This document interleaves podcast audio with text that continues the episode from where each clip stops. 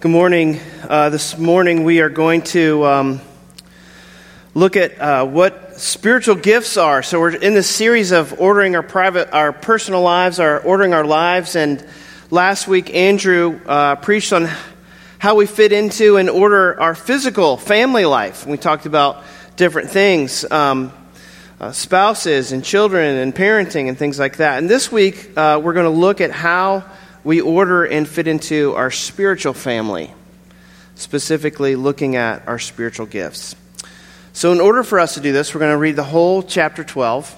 Uh, so, bear with me, but um, it's good and it's going to give us a good framework uh, to, to use this morning. So, um, this is 1 Corinthians chapter 12. Now, concerning gifts, brothers, I do not want you to be uninformed. You know that when you were pagans, you were led astray to mute idols, however, you were led. And therefore, I want you to understand that no one speaking in the Spirit of God ever says, Jesus is accursed. And no one can say, Jesus is Lord, except in the Holy Spirit. Now, there are varieties of gifts, but the same Spirit. And there are varieties of service, but the same Lord. And there are varieties of activities, but it is the same God who empowers them all in everyone. To each is given the manifestation of the Spirit for the common good. For to one is given through the Spirit the utterance of wisdom, and to another the utterance of knowledge according to the same Spirit. To another faith by the same Spirit, to another gifts of healing by the one Spirit. To another the working of miracles, to another prophecy, to another the ability to distinguish between spirits, and to another various kinds of tongues, to another the interpretation of tongues. All these are empowered by one and the same Spirit who apportions to each one individually as he wills. For just as the body is one and has many members, and all the members of the body, though many, are one body, so it is with Christ. For in one Spirit we were all baptized into one body Jews or Greeks, slaves or free, and all were made to drink of one Spirit. For the body does not consist of one member, but of many. If the foot should say, Because I'm not a hand, I do not belong to the body, that would not make it any less a part of the body. And if the ear should say, Because I'm not an eye, I do not belong to the body, that would not make it any less a part of the body. If the whole body were an eye, where would the sense of hearing be? If the whole body were an ear, where would the sense of smell? But as it is, God arranged the members in the body, each one of them as he chose. If all were a single member, where would the body be? As it is, there are many parts, yet one body. The eye cannot say to the hand, I have no need of you, nor again the head to the feet, I have no need of you. On the contrary, the parts of the body that seem to be weaker are indispensable. And on those parts of the body that we think less honorable, we bestow the greater honor.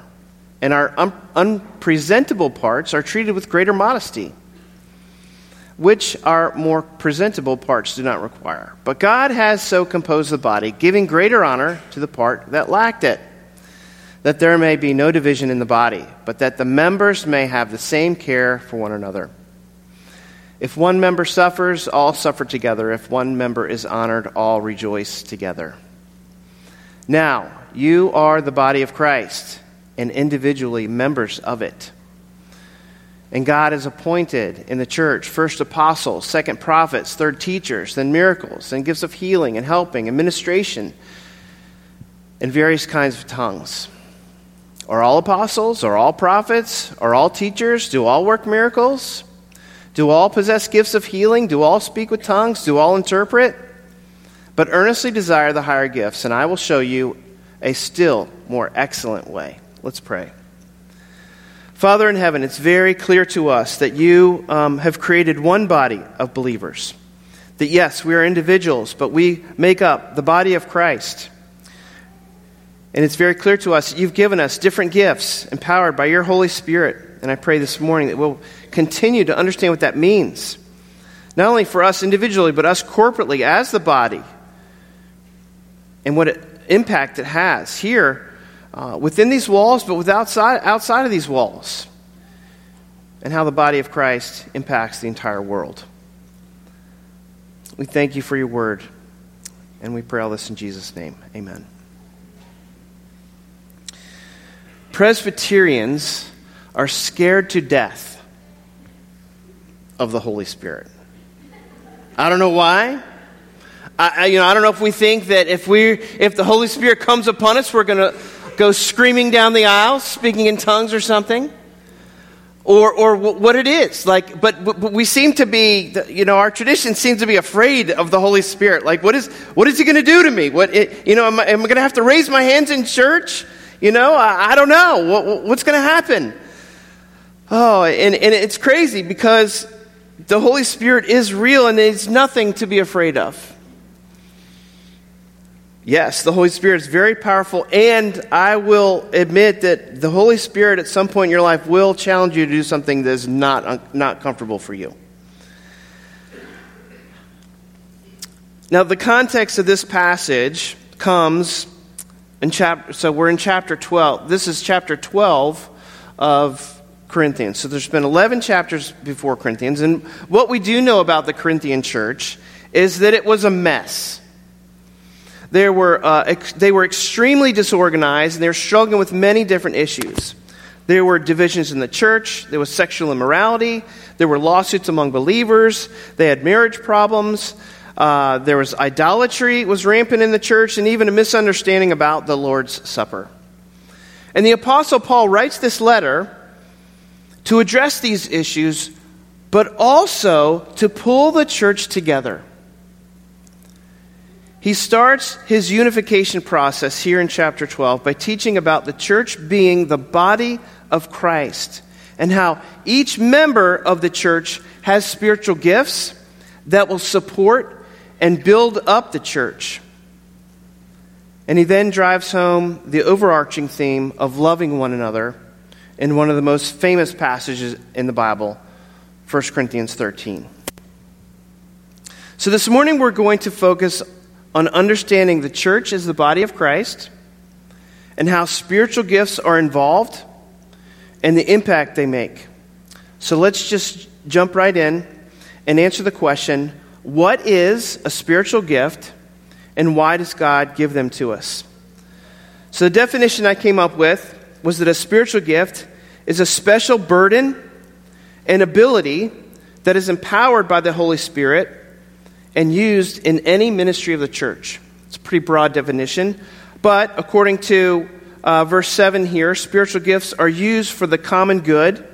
And then later in chapter 14, it says that spiritual gifts are for the building up and edification of the church.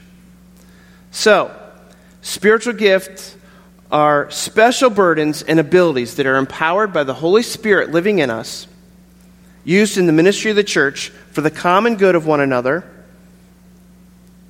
and for the building up and edification of the church. So, we can't forget that the body of believers makes up the body of Christ. That's the teaching of the Bible. And so, all the members of the body work together for the sake of the entire body. Okay, we've got to understand that all the members work together for the sake of the entire body not for the sake of itself or of oneself. We need each other. We've been created by God to be interdependent, meaning we depend on each other. I need you and your gifts to build me up and help me mature in my walk with Christ, and you need me and my gifts to help build you up and mature in your walk with Christ. The illustration that Paul uses here is, is genius. He uses the illustration of the physical body. The different parts of the body don't just act independently, they are interdependent upon one another. I need my eyes to see where my feet are going.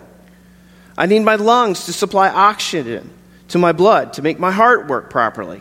I need my nerves to send messages to my brain to tell me when something's hot so I don't get burned. And so, just as critical as the different parts of my body are to one another, so are those of us in the church critical to the well being of each other. God has designed and ordered things so that He sends His Holy Spirit into our hearts and lives and gives us special burdens and abilities to meet the needs of one another and eventually bring hope and salvation to a suffering world. So notice what I'm saying. The other people need you. Don't miss that. Other people need you. It's not just about you and your own life. God has put us into his kingdom, and you are part of his body. You know, sometimes I hear these people say these days, I don't need the organized church. Heard this so many times. I can, I can be a Christian on my own. That's just not what the Bible says. The Bible doesn't say anything about that. It says, actually, it says exactly the opposite. So, if you want to live according to the way God has designed you and the way He's instructed us in Scripture, then you need to find a gospel believing church and get involved, which, of course, you are here. So, that's, that's a good place to start, right? Um, we also need to believe and understand that the local church is the hope of the world.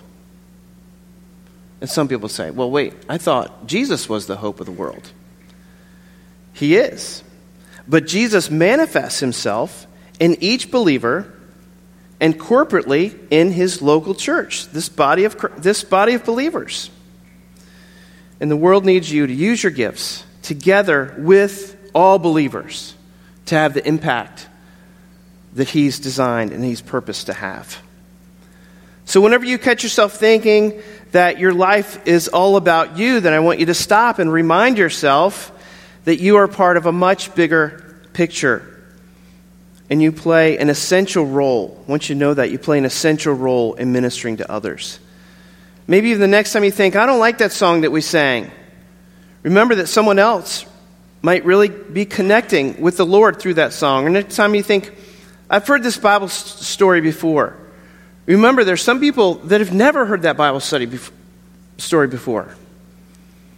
Or maybe if you, you ask yourself, like, I need to help somebody move again.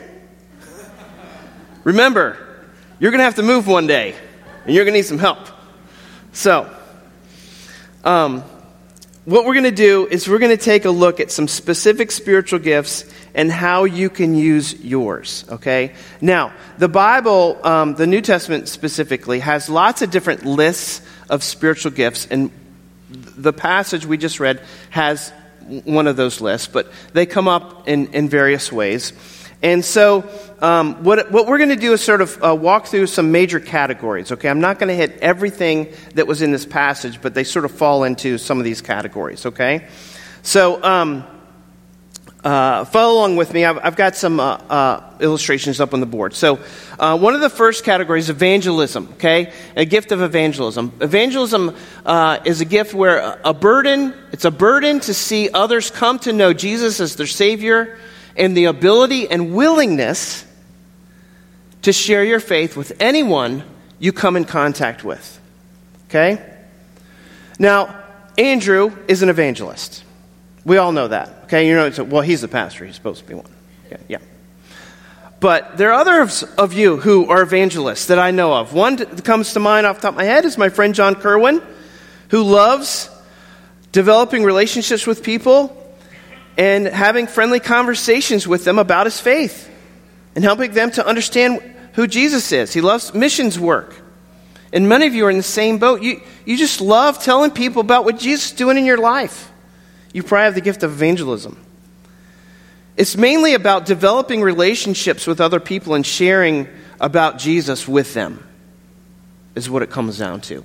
And that you have that ability and you have that willingness to do that. So, evangelism is, is one. The next one is a little different it's prophecy. Okay? So, uh, this is a burden to speak the word of God with courage and boldness.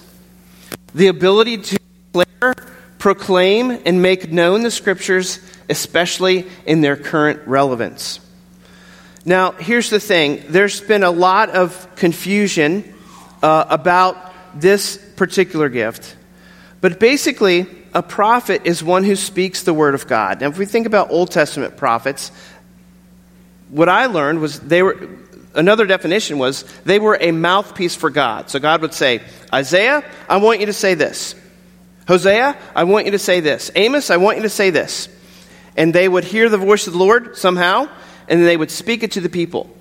Sometimes their words were written down as scripture. Okay? Um, but since the New Testament has been completed in our, our scriptures, the Bible has been completed and canonized, meaning there's no more scripture being written today, we understand a, prof- a prophecy a little bit different. It's, it's never on line with authority, the authority of scripture, okay? So, um, I would say that today our Reformed tradition would put the gift of prophecy a little bit more along the lines of preaching. Now, that's, that's a little bit of a, a broad statement, I know, but it, it's a little bit in the, in the fact that the preacher is trying to proclaim the Word of God to the people, okay? And keeping the Word of God as the authority, not my, I don't carry any authority in and of myself or my words. It's the Word of God that carries authority, okay? But then there are other people who, uh, who think that uh, this could also mean telling something spontaneously brought to mind to other people and encouraging them in that way. But here's the thing I want you to be very, really careful of that either way, if anyone tells you something that's not in line with the truth of Scripture, then don't believe it. Okay, so what it comes down to is this is God's Word. And if anyone claims they have a prophecy and it's not in line with God's Word, don't buy it. Okay? Um, all right. The, the other one is teaching. So, teaching is a burden to explain the scriptures and the ability to organize, instruct, and teach the scriptures in such a way that people understand the original meaning, its gospel centrality, and application. Okay? So, um, this is not limited to ordained pastors. Okay? Many of you have shown to have this gift, whether it's with children or youth or adults. And I think one way to determine if this is one of your spiritual gifts is to test it out. So many of you love to study the Bible. Awesome. Um, uh, but we can test it out. We've got lots of opportunities to teach uh, other people on all levels, from Sunday school to faith and life classes to men's and women's Bible studies to community groups. Um, this seems to be a dominant gift for me, uh, and I'm willing to help anyone uh, hone that gift of teaching. That's one of the things I like to do. Not just teach, but I love to teach other people how to understand the Bible and then teach it themselves. So, uh, teaching is, is one of the gifts uh, of the Holy Spirit. All right, the next one is, is uh, the category of exhortation. This is a burden to encourage other people. The ability to know others' needs, feel empathy, and encourage them with biblical truth and acts of love. And sometimes this gift is called the gift of encouragement. And there are many informal ways to encourage other people, but this one seems to be along the lines of someone saying something like, I know what you're going through and what you're feeling, and I can help you. I have specific ways I can help you, whether in word or deed. Exhortation seems to be more in word and helping people uh, get connected that way uh, and encouraged in that way. Um, but it's a, it's a, you know, one of the things I keep going over and over with these spiritual gifts that I want you to understand. There's a burden and then there's an ability, okay? And that's going to help you understand whether or not you have this gift, okay? So the next one is uh, pastor shepherd. So uh, this is a burden to care for the spiritual well being of others, the ability to lead others towards spiritual maturity, leading them toward the truth of the gospel as they live their lives. Now, our particular denomination here at Spring Run reserves the title and the office, office of pastor only to ordained men, like Andrew and myself. However, the ability it takes to lead others towards spiritual maturity has no gender boundaries. Okay? Um, and I am so grateful for so many of you who have the gift of shepherding others in, to, to mature faith. From our elders uh, to others, women in our church um, who have this special desire to do that and a special gift. Um, there's two couples that came to mind as I was thinking about this. Dave and Carol Lenti have a special gift to do this with people, and I've watched them in action. Uh, and Sean and Sue Shepherd, you your name works well with uh, your spiritual gift. Um, the ability to take care of and guide people towards Jesus. There's a burden and there's an ability to do that. All right, the next one is mercy. Okay? So, um, mercy is a burden to care for the physical and spiritual needs of others, the ability to empathize with others' burdens and struggles, and to have the ability to help relieve those burdens through acts of love. So, um, this gift seems to have a focus more on action and deeds of caring for people who need specific help and assistance.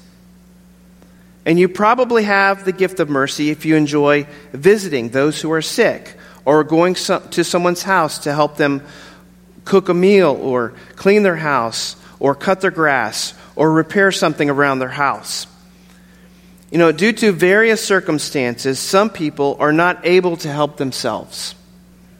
Whether it's a physical ailment, a mental issue, uh, an addiction, or something, or just their just what, how life has gotten in the way, or some circumstances happen to them, and they're unable to help themselves. And they need other people to come alongside and physically help them do certain things. And those with the gift of mercy seem to be really good at that. The next one is pretty broad, but we're going to throw it up there serving. This is a, and again, some of these cross over into one another, right? Ser- serving and mercy are going to be similar. A burden to meet the needs of others through acts of service, and the ability to selflessly serve others in a variety of ways. Okay, so uh, this gift is closely related to the gift of mercy, but has a wider range, I think, of applications. So serving could be anything from helping someone move, right, to, to serving on Sunday mornings here at church, uh, in the nursery, um, uh, with the welcome team, or making coffee with the hospitality team, ushering, helping people out with an event, you know, helping out with an event around the church, just serving in different ways in which you can just um, help out. Um, we've recently had several community groups and Bible studies do some service projects around the church. So if you notice, the windows got washed, the sign got power washed. Um, uh, there's a bunch of, you probably didn't notice because it's in the back of the church, but there was a bunch of trash and debris and tree limbs hanging all over the church. And they cut them down and hauled them away. The playground's been mulched, the playground's been cleaned. You know, all this because people serve the church in this way with their gifts of, their spiritual gifts of service. Uh, and there's a myriad of ways in which we can use that particular gift. The next one is giving. Okay? Now, giving is a burden to give away personal resources in order to meet the needs of others, and the ability to discern others' needs and give time, material possessions, and financial assistance to meet those specific needs. Okay? So, this gift. Um, is not limited to the rich and famous, okay? Uh, in fact, some of the most giving people I know uh, have the least amount of giving potential. And while everyone is encouraged to give, right, we're all encouraged to give, it seems as though um, some people are burdened with needs and are willing to sacrifice what they have to give what is needed. Okay? All right, the last one we're going to hit here is administration. Uh, this is a burden to see the ministry of the church function properly and the ability to organize and lead in such a way that supports the ministry of the church. So you don't have to be a part of the staff to, to use this gift. Okay? Now, while we do fill our administrative positions with those we believe that have the spiritual gift of administration, there are many ways you can use this gift as a volunteer. So, um, many of our ministry team leaders have this gift. Like the, the ministry team leaders are those that, uh, there's a ministry team leader over the ushers. Uh, there's a ministry team leader over the hospitality team, over the welcome team, over um, children's worship, and so forth. So we have these different ministry team leads, and uh, one of them is uh, for the nursery, okay, which we need to fill. That's a position we need to fill. But being um, a ministry team and leader for the nursery doesn't mean that we want you to be a child care worker, okay? Uh, what it means is uh, we need someone who has a vision for this ministry, who can organize it, and is able to lead a large number of volunteers to fulfill that vision. Right? And so that's where the gift of administration comes in. I, I can do that. I, I, have a vision for this. I can, I can organize all these things and all these people, and then I can get them to work. I can get them, I can get them moving in the right direction. Uh, leadership kind of falls under that one as well. And here's the thing um, if you don't know what your spiritual gift is or what they are, because, and here's the thing everybody has spiritual gifts. It's not like if you're a believer, the Holy Spirit lives in you and He's gifted you in some way. Okay, so no one gets off, off the hook on this, okay? Which is great because it's, it's very fulfilling to live a life of purpose and to live out who God's created you to be. That's very fulfilling. You should find that like energizing to yourself. But if, you're, if you've never really thought about it before, or if all this stuff is new to you and, and everything, then I want to um, encourage you to take a spiritual gifts assessment uh, that will help you get started in learning what your gifts are. Um, and so I encourage you to do uh, three specific things to understand what your spiritual gifts are, what, which ones you might have. First of all, take this spiritual gifts assessment. It's on the website. So if you go to the website, there's a tab uh, you fall down to um, resources, and on the resources page, at the top of the page, has a link to a spiritual gifts assessment thing. Take you like 15, 20 minutes to do. Gives you a report, helps you, helps you understand how you answer those questions and what gifts they might uh, fit with. But then, secondly, show those results to some people who really know you. People who really know you, and ask them if they think the results are accurate. Like help them to get them to help you understand if those, those are things that, you, that fit you in your gifts. And then thirdly, get involved in aspects of ministry in which you can use the gifts that you found out that you had. Right? And then uh, you can have more con- confirmation about which ones you have. Um, and sometimes it just means going and testing it out, right? So I, I think I have you know, uh, the gift of mercy, and then get involved in, in, in a mercy project with the deacons or something like that and see how it goes. See if you're energized by it. The Lord's using you in it. Or maybe it's the gift of teaching. I, I think I have the gift of teaching, but I'm not really sure. Then, um, if you're in a Bible study, ask your, tell your Bible study leader that, hey, I, would like to try out teaching one week, and then they can help walk you through that and, and everything, and then you can, you can do that. So, um, God has empowered the church with gifts, spiritual gifts. The Holy Spirit is active and at work here at Spring Run. It's very exciting. The truth is that we've had a tough week. We've had a very tough week. Um, and we've got some tough weeks ahead. To celebrate Joan, to celebrate Pam. Um, there are other things that have happened. I didn't even know that Rex and Francis Hedgepath had been as sick as they were. They need help. They, they are in Midlothian right now, just so you know. I know sometimes they live in Florida for part of the year, but now they're Midlothian. Poor Francis she can't see, Rex can't walk. They're stuck at home. They need some help. I just heard this morning that Abshires had a fire. They've been displaced from their house. I don't even know what their needs are yet. I haven't had a chance to talk to them. But I'm guessing they're pretty, pretty significant. Right? This is when the church shines. We've got to come together. to help one another, you're going to have a chance in the next few weeks to use those gifts. And let me tell you, the staff's going to need your help. Especially, we're going to have two celebration of life services within a week of each other. We're going to need your help. The Abshires are going to need your help. Rex and Francis need your help. There are other people in here that I'm not even aware of. We need one another. Make your needs known. We, we have enough people here. God has, God has given us this particular body of people. You are in this room, and those of you who are online listening and so forth are part of this body of Christ where we come together to care for one another, to lift each other up for the common of good, to build one another up, to encourage and edify one another. And when we do, our church will be glorifying to God, and the watching world